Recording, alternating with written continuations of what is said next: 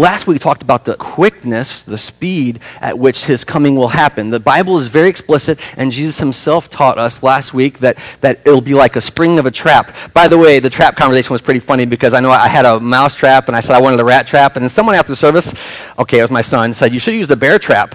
like, what are you trying to kill me? He's like, You're fast enough. You can get your hand out of there, you know? But that kind of shows you the, the, um, the, the positioning that the world is in, this, the tension that's ready to spring there, and the speed at which it will occur. And Jesus himself taught that to those who were following him. He said, It's going to be fast, so fast, it'll come on you like a thief in the night. Um, really, really rapid. Or like last week, the word said, spring on you like a trap. That's how the word um, shares it. So we know about the urgency and the reality of Jesus' return, but now we want to talk um, this last week about the thing that Jesus requires. And I had first said the one thing, but he requires things of us. But one of the things that Jesus requires of us together, and the word that we're going to talk about today is repentance or repent. And so I'm going to do what we always do at Family Bible Church. I want us to pray because this is not about us hearing all my great thoughts for the week. This is about us encountering God directly, me too, with you, through His Word and through our own reflection with Him. So, and our listening to him. So pray with me that you would, uh, you would be able to see and hear with me.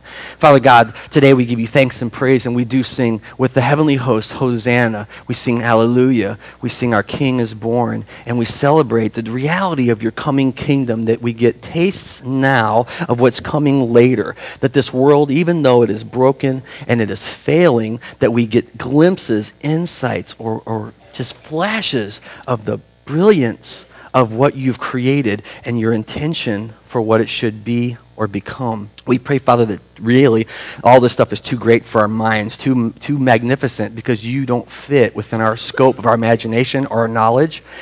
That your reality is so much bigger uh, than us and our capacity. And, and yet we, we know that we want more of you. Today we come here together in your name to learn more of you, to hear more of you to respond more to you in our lives. Father, would you do that work? it is a holy undertaking that we cannot do ourselves, but would you um, continue to call us forward and redeem us more fully? Um, have your Holy Spirit dwell richly here in each person, gathered each soul you've drawn near today. Would your Holy Spirit work in them? And would we have the courage to um, as your word says, repent, to, to uh, surrender ourselves to you completely in everything that we're doing. May you be glorified. I pray that this space, the middle school that it is, would be fully redeemed as your sanctuary today, and that we could know you more completely because we've encountered you. We pray this in Jesus' name. Amen. So we have we have quite a few scripture that today we're going to work through, and so I want to invite you to get your Bibles out. If you if you brought one, that's awesome. And if you didn't, you can grab one of ours. They're on the tables and on the end of your chair row. There should be Bibles around. And we're going to first look at the book of Malachi, chapter three. And so Malachi chapter three. This is a First Testament um, uh, prophet. Malachi 3. And we're going to talk a little bit about, we've talked about the scale and the scope of Jesus' return. We talked about the speed of his return. And, and now we're going to talk about this kind of longing and this waiting moment, which is what uh, defines Advent, really, it, both as we celebrate with Christmas, but also as we wait upon the return of the King. This is what the word says. Verse 1 Look, or behold, I will send my messenger who will prepare the way before me. And then suddenly, there's the word, the Lord you are seeking will come to his temple. The messenger of the covenant or the promise, whom you desire, will come, says the Lord Almighty. But who can endure the day of his coming? And who can stand when he appears? Because he will be like a refiner's fire or like a launderer's soap. He will sit as a refiner and a purifier of silver. He will purify the Levites and refine them like gold and silver. Then the Lord will have men who will bring offerings in righteousness. And the offerings of Judah and Jerusalem will be acceptable to the Lord, as in the days gone by, as in former years. And so the, the, the, prophet is beginning to talk about this coming moment. And I want to point out a few things we've already heard about, but the first is that this, this moment will come suddenly upon you right? That you're living your life like I'm living my life right now, and I'm thinking, what I got to do after worship today, what I have to do Monday when I get back to work, you know, what I have to do Wednesday or Friday or whatever next weekend, uh, my plans for Christmas, my plans for the New Year. But the Word says that He will come, the, me- the, the Messiah will come like uh, um, suddenly right? We talked about that already. But then look, and I want to point this out this morning. It says that the the one you desire will come suddenly. Look at the word with me. Then suddenly the Lord, what? Who you are seeking will come in his temple. The one that you are seeking or waiting for will arrive. And I want to spend a minute talking about that because there is a right position that we have as believers in Jesus of the now and not yet. We talked about that already, right? Like Jesus came, we celebrate that in Christmas. And Jesus lived a perfect life amongst men and he taught us and then he gave his life on the cross which we could not understand and we cannot fully fathom really really what that means. And then he was raised from the dead, and he appeared, and he ascended to heaven and sent his Holy Spirit. And now we live in this time, and yet we're waiting for the King, the one that we're expecting, or the one that we're longing to see. That's what the word says. The Lord, the Master that you are seeking, will come in his temple. And so I, I want to kind of bring some properness to that expectation in your life. I don't know uh, if you're like me in this, but there are times when I'm ready. I mean, I think I'm ready, right? I'm like, come, Lord, now. Let's, let's, I'm ready. Let's do this. Usually that comes in hard times, right? I mean, we're just, we're, we're, we're, we've had enough. We're done. The word says that the one, the Lord that you are seeking will come in his temple. That this great moment of expectation we're going to juxtapose a little bit with Christmas narrative, the coming of the Messiah in the form of a child in the manger, and how that came at an unexpected um, time. But, the, but for now, it's good enough to say that the Lord that we are seeking will come, that it's a promise that God has made, that the, the, the, the messenger of the covenant, whom you desire, will come. The messenger of the promise will come, is what the word says there. Look, don't miss it. It says Yahweh the Creator God Almighty, the Holy One, says that will happen. Now look at verse 2 with me. But who can endure the day of his coming? Or who can stand when he appears? Right? And I told you we're going to juxtapose a little bit with this idea of the Christmas narrative. Because the reality is, and the funny bit is, that um, when Jesus came the first time, we have this story of ultimate humility.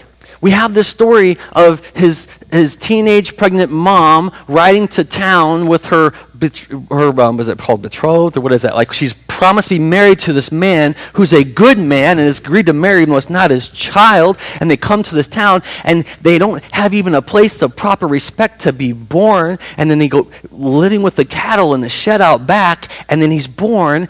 And, and then I read that and I'm like, what? Because it says the Messiah that you're expecting will come. And this was written to the uh, the church, the Old Testament church, the First Testament church. It says, Who will be able to stand on the day of his coming? It's funny because if you think about it, there were a lot of people standing when Jesus came. Don't you think? Doesn't it sound like it? We sing songs about shepherds standing in the fields at night. We sing about wise men who ride in the camels around. We sing about rulers and authorities who were trying to kill any threat to their reign. This makes it sound like there's going to be this moment where no one's going to be able to stand. We talked about that in the series as well, that the, we will stand on that day. So there's something here that is now and not yet. What I would say is that the manger seems so safe. Like the manger seems so safe. If you spend all your time with little baby Jesus that, you know, messes in his diaper and coos and oohs and all the cute stuff of Christmas, and, and you don't grapple with what the scripture says that, that there will come a day when who can stand in his presence? Wait, let's just think about Jesus' life for a minute together. Isn't it radical? Well, we first with what? The, the shepherds, when they come, or the wise men, when they come and they see Jesus, they, they, they get face down on the ground when they recognize what's happening. Or Peter in the boat with Jesus, when he says, hey, catch the fish, and they, they catch the fish, then Jesus, he, he falls down. So there's some taste of that, right? There's some little bit of that that we can know and experience now. But this seems to be talking about something more. Let's read on and find out. Picking up again in verse 2. Who can stand when he appears? This is what he's going to be like. This is what he will be like, is what the word says there. A refiner's fire or a launderer's soap. That's what he's going to be like. And this is all building up this idea of why, why should we repent? Why? What's that about? Why, sh- why do hard things come to us? What's going on? Why is that the moment that we say, God, we're ready, get us out of here when it's hard? I did some studying this week and looked into these two concepts that are attributed directly to the Messiah coming of a refiner's fire and a launderer's soap. It's kind of a weird thing to put together, isn't it? A refiner's fire and a launderer's soap. So the refiner's fire, you might have seen it. You can do some research and find out how you do this kind of metallurgy stuff, you know, purifying, separating things out.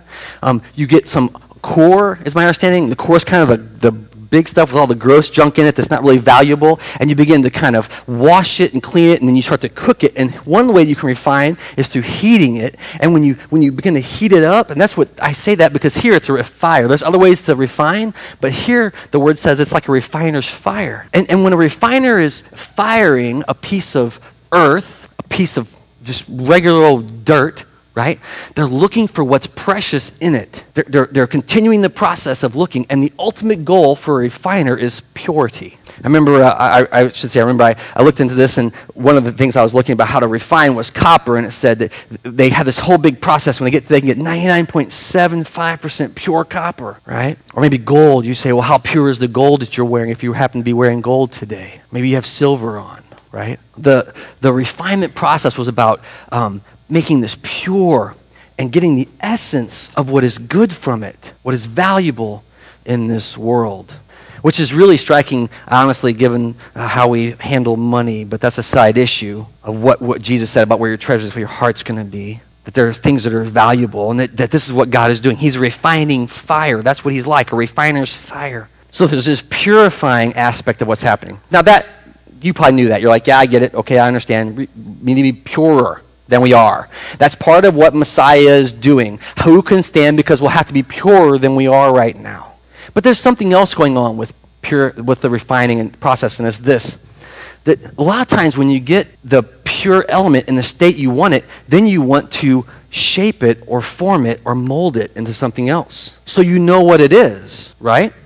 I watched somebody this week that was talking about silver and the refinement process, and they used to stamp silver. So you would know. It would be called sterling silver, or it would have a number code on it so you could tell that that was real silver. It wasn't plated, it wasn't something else, it wasn't, you know, what we have now, which is like flatware or whatever. You know, it was silverware. It was uncommon. It was unique and it was marked because by the time the refiner has gone all that work to get at that state, he wants people to know what it is. Or I looked into the denarius, which was silver, right? And, and and what that um, that is, which we don't even have anymore. I think someone said since 64 we've not had a silver coin in our currency. But it's remarkable that it's held its value for 2,000 years in that same way. The reshaping, recasting, or, or forming it to something else of purpose, of intent, is part of the refiner's process as well. That doesn't have to be. You could here's a lump of pure silver, but most people will make it something, a bar, you know, a coin, something beautiful. That's what the Messiah is like purifying and reshaping or recasting us.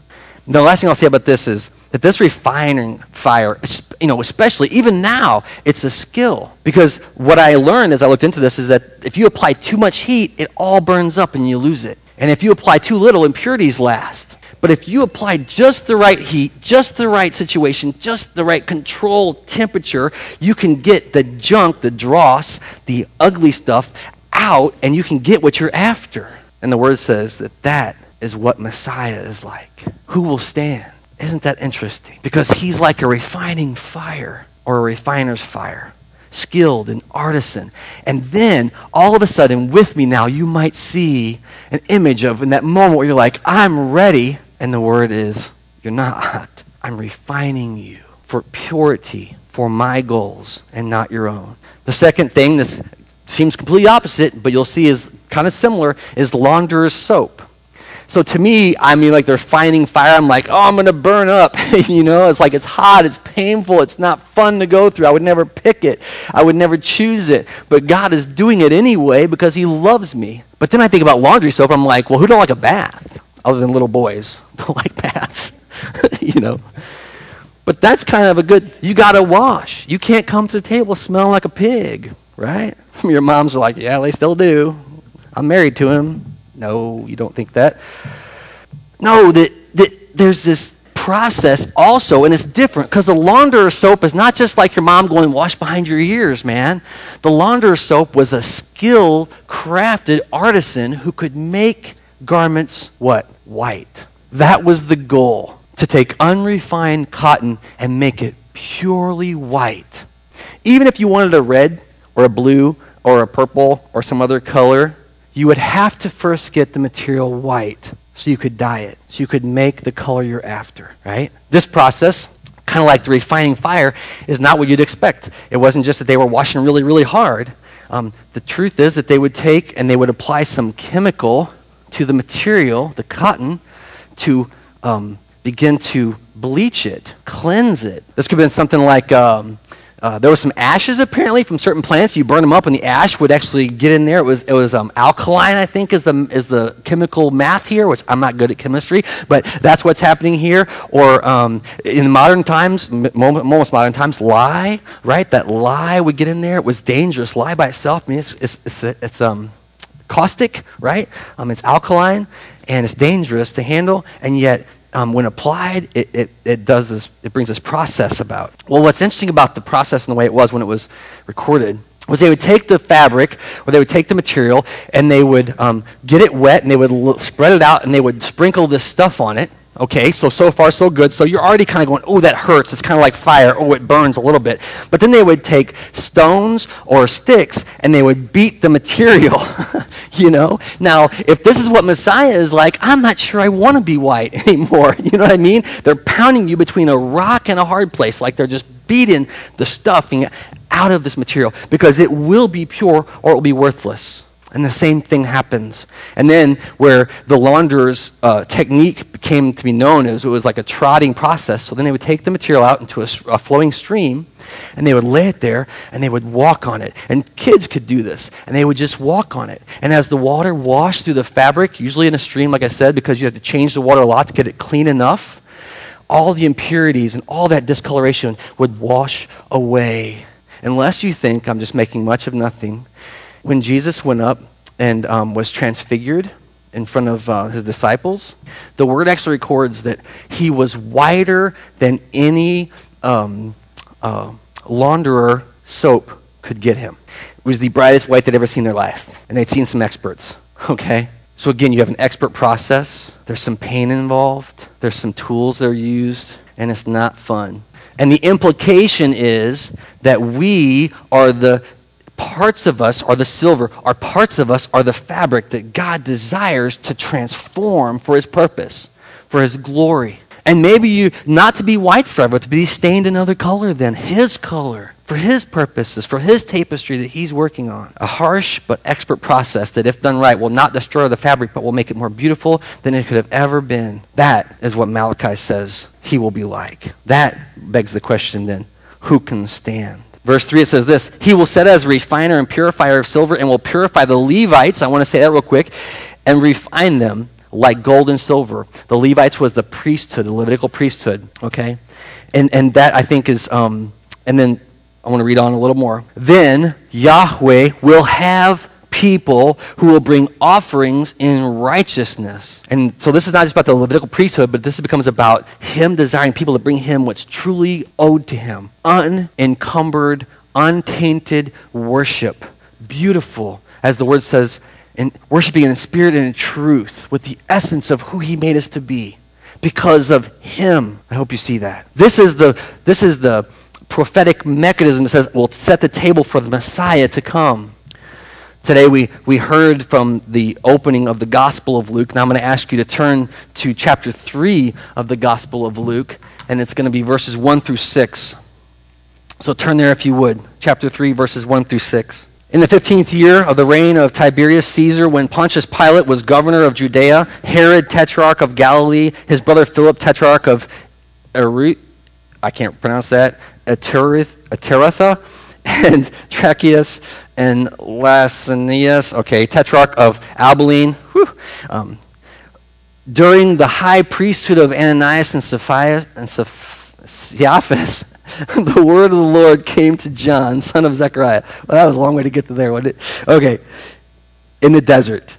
Wait. The word of the Lord came to John, right, son of Zechariah, in the desert. John went into all the country around the Jordan preaching a baptism of repentance for the forgiveness of sins, as it is written in the book of the words of Isaiah the prophet. I want to stop there for a minute and talk about this. So you have earlier we heard the song of Zechariah. It's called where he sang a song to the Messiah, uh, for, for God is coming Messiah. The promise is made. You'll remember that he was mute because he didn't believe God could do what he said he could do. So the song was a big deal to Zechariah. And, um, and then here you have his son who's in the wilderness preaching a baptism of repentance for the forgiveness of sins. I want to spend just a minute now talking about this idea of what John is doing in the desert.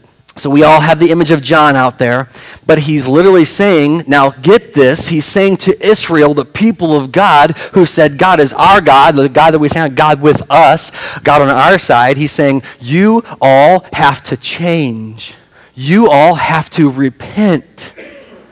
The baptism that he offered was not a baptism to get wet, it was a baptism to say, I am willing to change. I believe that God is doing something else which is why it was such a scandal when he was doing it.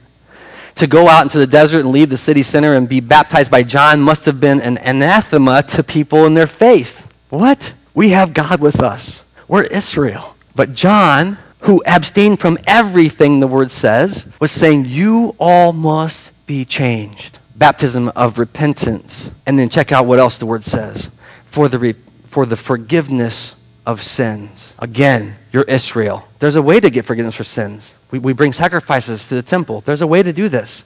He's like, no, it's all going to have to change. This isn't working. This is not going to work. And, and you have to come. This whole process, I, I, you know, it's an act of God.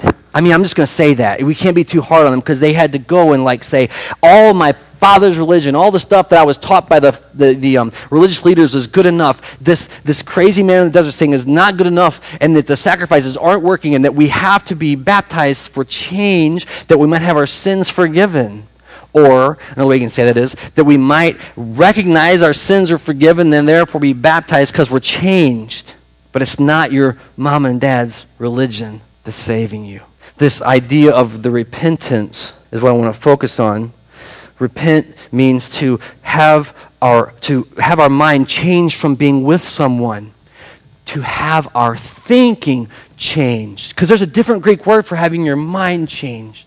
But to have your thinking changed because you spent time with someone. I'm sure that most people, when they first came out and saw John in the wilderness, they thought, this guy's cuckoo for coconuts. And they went back to the city where the holy people were. But the more they hung out with John, the more they understood that he is saying something that we need to listen to and that we have to change. And I can't imagine the courage it would take to take that step of faith and to walk into that water with John and say, I'm here. I want to know God more. Will you baptize me for repentance and the forgiveness of my sins? And they would come up out of the water and they'd be ready for God. What are you going to do? God, we know you. What are you going to do with us now? This is the baptism that John came offering. There's, there's more, but I want you to understand that this idea of repenting is to change your thinking and is required of every one of us, every one of us here. Look at what the word says in verse 4. As it is written in the book of the words Isaiah the prophet, John says, it's the voice of one calling in the desert, prepare the way for the Lord, make straight paths for him. Every valley will be filled in, and every high mountain and hill will be made low. The crooked roads will become straight, the rough ways made smooth, and all mankind will see God's salvation. See, this is different thinking about the Messiah. This is different thinking about the moment that they're in, which they didn't recognize, they didn't see. I don't know if you think about that at all in your life, right? We've talked about this series how things aren't like they should be you go, that's good, but it's not quite right. That's terrible, and it's not even close. You know, you have some judgment of your, of your own, like of what's good and bad in the world, but what the word says is that the roads are all crooked. I just have this image of like this kind of jagged, you know, not even wandering, just kind of harsh change of directions, racing this way, racing that way. And John says, no, all those roads should be made straight for the coming of the Messiah all these paths that are wandering through the wilderness should be made straight from here to the kingdom. It should be very clear what's happening here. God is doing something different. It's not about following all these rules and regulations and laws. It's about believing that He is bringing the Messiah to us and that the road will be made straight when He, when he arrives. He'll, he'll be here with us The crooked roads made straight. I love I just love that turn of phrase.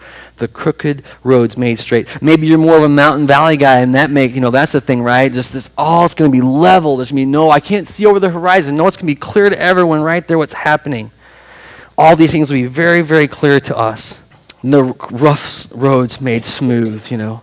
And then the word says that all men, or my, my translation says all mankind will see God's salvation. Um, some translations say all man or all people will see salvation. But, but um, I looked into it because I had to, right? it says all flesh, which is really funny because the Apostle Paul talks about the battle of the flesh and the spirit.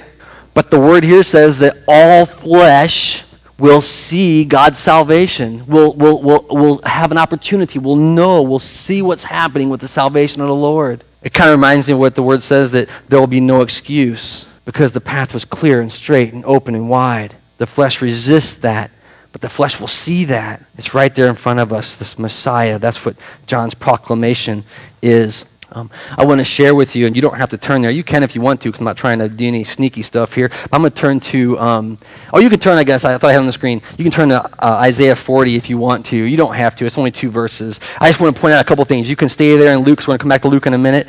But l- listen what the word says, because this is what he quotes, right? He quotes from Isaiah. Isaiah verses 3 through 5. A voice of one calling in the desert, prepare the way of the Lord, Yahweh. Make straight in the wilderness, a highway for our God, which is why I really felt compelled to come here and talk about that, because that's interesting, right? Every valley will be raised up, and every mountain and hill made low. The rough ground shall be become level, the rugged places made made like a plain, and the glory of the Lord will be revealed, and all mankind together will see it. Same idea. For the mouth of the Lord has spoken. Again, authority and power, his promise to us. But what was really funny to me was in um, Luke, uh, the Greek chooses to use the word for path, which is like tribus or something. So it means this kind of tribal kind of routing, you know, that these are made straight to God, straight for his glory. But I love that in Isaiah the prophet it says, make straight in the wilderness a highway for our God. It means make it very clear, wide, open. You know, you ever, you, you ever heard that? Oh, there's a song that says Highway to Hell, right? You know, they always say uh, that there's a path to heaven that's like a tightrope and there's this broad thing that's going to hell, you know. But what the prophet says is we should make a huge, wide road for people to see the coming Messiah, to see the promise that God has made in Jesus Christ. And why? Because there's going to be eight lanes of traffic racing to heaven. I don't think that's why we're building a turnpike. You know, that's what the word says, right? It's the same idea of a turnpike or a highway, interstate, the Autobahn for God. Again, I think it's the later. It was kind of obvious, wasn't it? Jesus wasn't a secret. You all heard the gospel. He's provided this huge road to heaven. It might, I know, you know, oh, the life full of struggles, but the opportunity that Jesus gives us is wide and broad and huge and his gift to us. And so, John, God love him, man. When he's out there, he's like, I'm going to baptize you for the repentance and the forgiveness of sins so that this road is wide open when Messiah comes, man. That we're ready to receive him. We're ready to respond to him. We're ready to live with him and, and you know, experience all he's bringing to us because he's surely coming. But the first step on that road is a step of repentance, a changing of our thinking. That's amazing to me. Are, are we building that kind of a highway to see Jesus' glory? Are we making the path clear? Are we saying, well, it's a secret. You got to find your hidden door, you know? No, no, no. It's a highway to heaven built on the promises and blood of Jesus. Now, what's funny about this, and I want to talk to all of us for a minute here, right? Is a lot of times this word repent is only used to mean people who we think are sinners which we're all sinners. That's the secret, okay? But we think it's for people who don't know Jesus or they have to repent, right? But I think, and I've heard a great quote recently that said, the truth of understanding Scripture properly is to understand that the Bible is right and everyone else is wrong. That means all of us. And, and, and, what that requires, and you say, well, what does that mean? You preach every Sunday. How do you preach if everybody's wrong? Because we're not preaching our own knowledge and wisdom. We're preaching the Messiah, the coming of Jesus Christ in flesh, his promise to us to have salvation forever. That's the promise. And it's not of us, it's of God. And he's keeping his word. So we have this opportunity to, to preach um, Jesus and repent, change our thinking. So, oh, great. It's not just for folks outside of church, don't hear the gospel yet, right? They don't, not, listen. um, I think the truth is that uh, we need to repent all the time. We need to repent. I think we need to have our minds renewed by the glory of God. Say, God, I'm following the best I can, but what, what am I getting wrong? To desire the refiner's fire, to desire to be clean and pure and blameless and holy and spotless on the day. The church needs to repent. We, we should be like world class repenters, man. We should be like athletes. Like we should be gold medalists in the repentance category, you know? When people come and they say, well, you know, the repentance is, you know, well, easy for you to say because I'm the bad guy. No, man, I repent all the time. I'm just, I got to think differently about life, especially when I start to stop thinking about it. When you start to get to where you don't have to wonder with God about your convictions on any particular thing, I don't, that's a dangerous place to be. Because you know what you're saying? I'm ready. I'm ready, Jesus. The silver is pure. The cloth is white. Oh, God, what still needs to be cleansed from me? Oh, I want to be ready on that day, Lord. What more must I learn and know and be changed in my mind and my thinking? It's a funny thing, too, man, because it is about our thinking. I want to share with you um, from the book of, of Philippians, and this one I think I do have on the screen for you. This is the Apostle Paul. And he's writing to the church in Philippi. And I just shared this with you, so I'm not going to go through this um, whole text, but I just want to, want to point out uh, what Paul says in Philippians, verses 3 through 6. He says, I thank my God every time I remember you. In all my prayers for all of you, I always pray with joy because of your partnership in the gospel on the first day till now, so he's thankful for that. But he says, In all my prayers for all of you, I am confident in this, that he who began a good work in you will carry it on to completion until the day of Christ Jesus. Like, that is such an awesome, radical prayer. That it wasn't about that one time at camp when you were 14 that you repented. It wasn't about that one time when you were 30 and you were wore out. It wasn't that one time when you were in your 50s and you finally had enough of your own life and you gave over to Jesus. But it's about, Paul says, no, I pray with joy and I pray with hope because God says he will finish this work in you. What that means is that we will have to continue to repent along the way. That the work isn't over. It's ongoing. And that's okay. The Bible is full of these are truths. That's not like, I'm not cherry picking. You can find it all over the scriptures. That we're being refined and purified, that there's a battle between the spirit and the flesh, that there's fruit of both in our life, that there's a pruning of the things that are not good and, and, and a, a grafting into the things that we need to be who God's calling us to be we live in this place of continual refinement by our Savior. The moment, listen to me, man, the moment about being saved isn't that moment that you finally said the prayer, you finally got in the water. It was the moment that you came out and you're like, now what are we doing? And God's like, this is what's next. And you go and you do that because He will keep His promises. For many of us, we get to that spot and we're like, I don't know, I don't know if this is working, man. I don't know what's happening.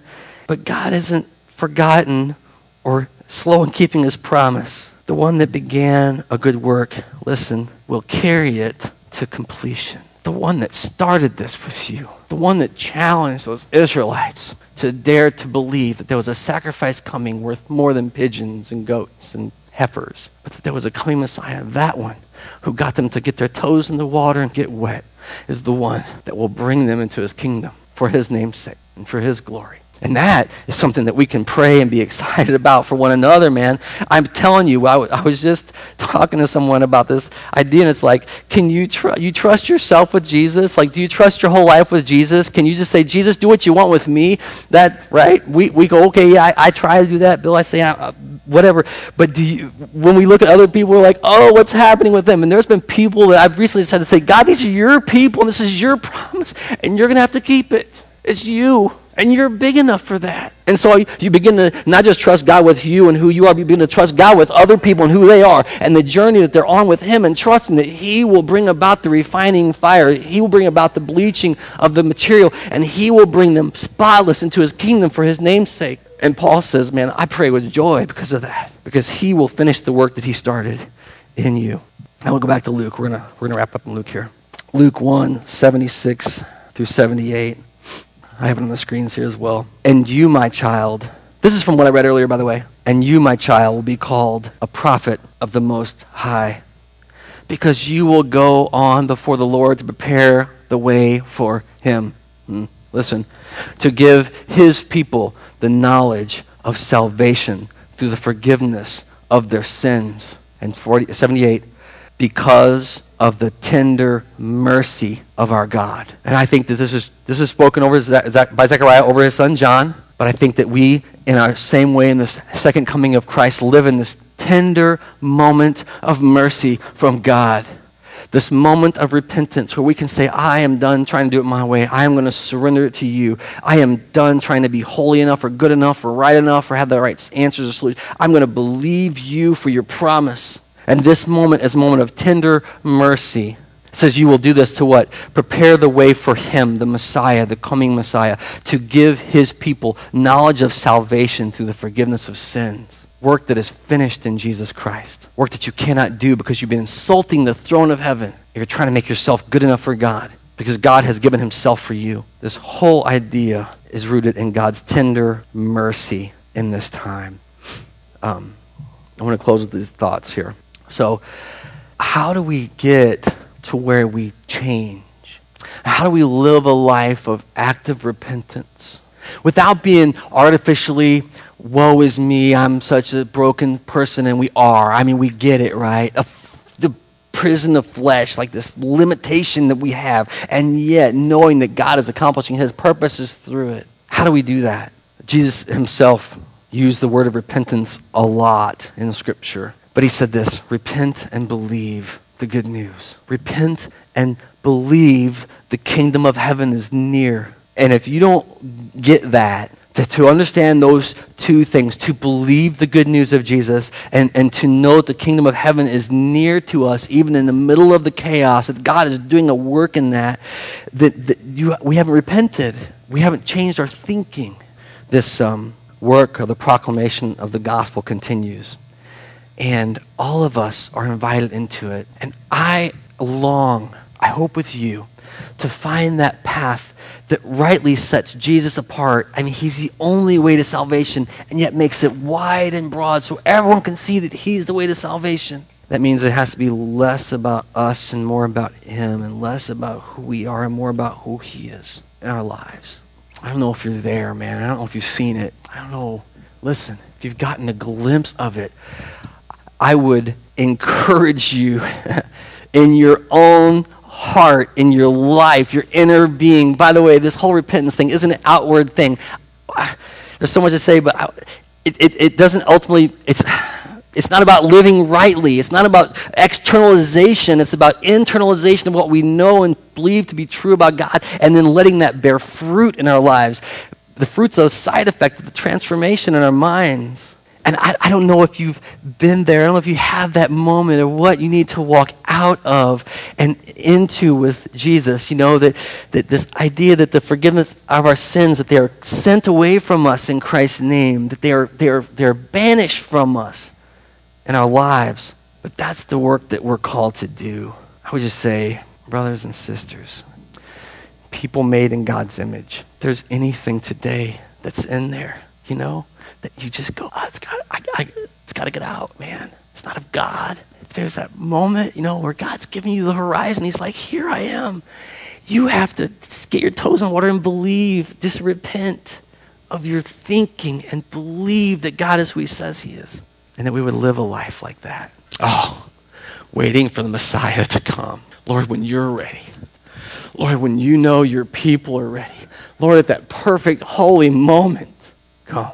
I'm going to invite you to pray with me today. And I'm telling you, man, God knows what's going on inside of you. Like, I'm here, I'm another person with you. We're on this journey together. God knows what's happening inside of me. But I'm telling you today that if you have been pricked like in your heart, if there's something going on in you that you're like, this is you and God and no one else. And so I'm going to invite you to talk to Him, to pray with Him, to invite Him to just open yourself up, to say that. Just say, Lord, I need to repent, but I don't know what to repent to or from. Like, I just need my mind changed. And if that's you, I'm going to invite you to pray with me that God would do work that only God can do. And we'll leave it up to Him 100%. Whatever He does, He does, right? But that's our prayer today when we pray together. Um, if, as you feel compelled by the Lord, would you pray with me right now? Father, you are so good, and your word is so good, and we need you so much. And Father, some of us have got glimpses of what's coming, of the eternity and the promise and the Messiah. And we, we're, like, we're like John. We're, we're out there proclaiming it. We, we, we don't fully understand all of it. It's too much for us, but we know you are in it. Father, would you help us to continually repent in our minds and our hearts towards you that we would have lives that manifest fruit for your glory? Father, for those who are here right now and you have just woken something in them today that you have, and it's not me, it's you, it's, it's what you're doing in your people. Would you work in their heart? Would they, would they respond with repentance? Right now, if that's their prayer, uh, help me repent, help my mind change, help, help my mind be transformed for the places I'm wrong, I'm sinning against you and heaven and other people, all this stuff.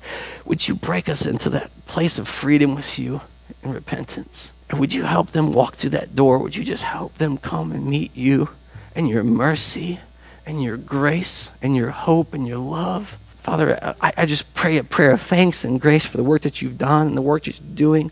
And I pray a prayer of thanks and grace that doesn't just happen here on Sunday, but it happens out there all the time. And it's for the hard days that you're in it, that you're not absent, that you love us, and that we would be totally surrendered, Lord. May we have hearts and minds wake up every morning and say, Lord, I know what yesterday was, but what's today? What are you doing? How do I need to change? Purify us, Father. We trust you. We trust you with everything. Make us who you'd have us to be for your glory and for our good. I thank you so much for the opportunity we've got to worship you together. I pray that a prayer of thanks for the work that you've done in your Holy Spirit, and I pray a prayer of thanks for worship today. As we respond to you and we worship you together, may you be glorified. I pray these things in the mighty name of our Savior and Lord. Amen.